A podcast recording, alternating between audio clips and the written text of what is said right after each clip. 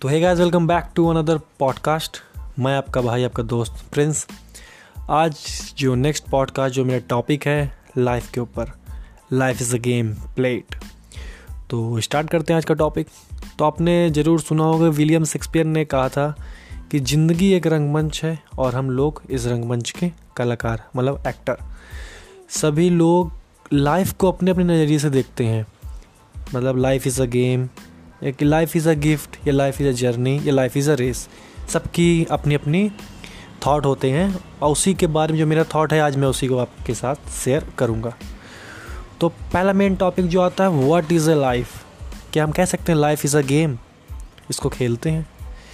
तो क्या होता है, जो ह्यूमन मतलब मनुष्य के जीवन का मतलब लाइफ मनुष्य का जो जीवन होता है, वो एक प्रकार का गेम है। मतलब लाइफ इज़ अ गेम और मनुष्य इस खिलाड़ी का मुख्य खिलाड़ी मतलब इस खेल का मुख्य खिलाड़ी कौन है? मनुष्य ह्यूमन पीपल यह खेल मनुष्य को हर पल खेलना पड़ता है।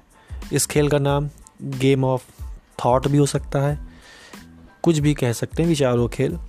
इस खेल में मनुष्य को दुश्मनों से बच मतलब एनिमी से बचना पड़ता है और बचना ही पड़ता है, बनना ही पड़ता है। और अपने थाटों के साथ हमेशा रहना पड़ता है। तो मनुष्य का सबसे बड़ा जो अगर मैं कहूँ फ्रेंड है तो उसके थाट हैं। और अगर उसके दुश्मन कहूँ, वो भी उसके थाट है। क्योंकि मनुष्य को मित्रों मतलब ह्यूमन को मित्रों मतलब फ्रेंड्स के लिए पॉजिटिव जो थॉट होते हैं और जो नेगेटिव थॉट होते हैं, वो क्या है उसकी थिंकिंग क्या आप जानते हैं, जो एक दिन में जो ह्यूमन ह्यूमन जो होते हैं, उसका लगभग साठ हज़ार से नौ, नब्बे हज़ार के तकरीबन उसके विचार आते हैं दिमाग में। यानी हर पल मनुष्य का एक नया थॉट बनता है, दोस्त एक नया दुश्मन बनता है थॉट तो ये पूरा जो खेल है, पूरा थॉट का खेल है। इस खेल में मनुष्य को यह पहचानना होता है कि कौन सा विचार उसका दुश्मन है और कौन सा उसका दोस्त। फिर अपने को अपने दोस्त चुनना होता है। हर एक मतलब वन पॉजिटिव थॉट मतलब हर एक दोस्त अपने साथ कई अन्य दोस्त मतलब अन्य पॉजिटिव थिंकिंग लाता है। हर एक दुश्मन भी ऐसा ही होता है अपने साथ एक लाता है।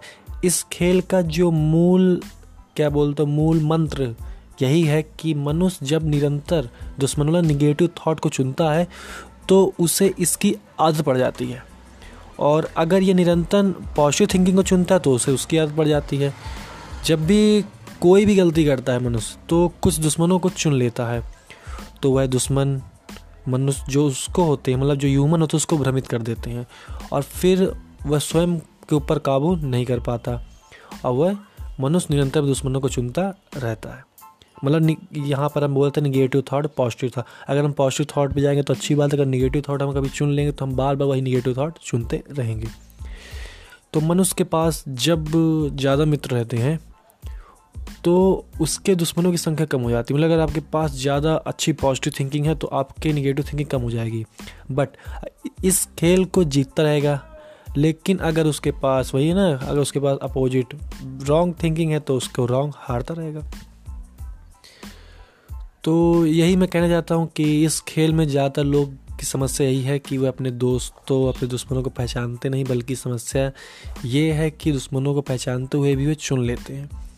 तो आई होप मनुष्य को समय समय पर कई तरीके से समझते रहते हैं, इस खेल को कैसे खेलना है, लेकिन यह खेल मनुष्य को ही खेलना पड़ता है। जब मनुष्य हारता है तो वह भूल जाता है कि किस खेल को खेलना चाहिए तो ईश्वर से उसे बचाते रहता है। इसी को कहते हैं लाइफ इज़ अ गेम तो आई होप आपको ये टॉपिक अच्छा लगा होगा अच्छा लगा होगा तो मुझे ज़रूर बताइएगा। तो मिलते जल्दी नेक्स्ट पॉडकास्ट के साथ, तब तक लिए take care good bye and जय हिंद।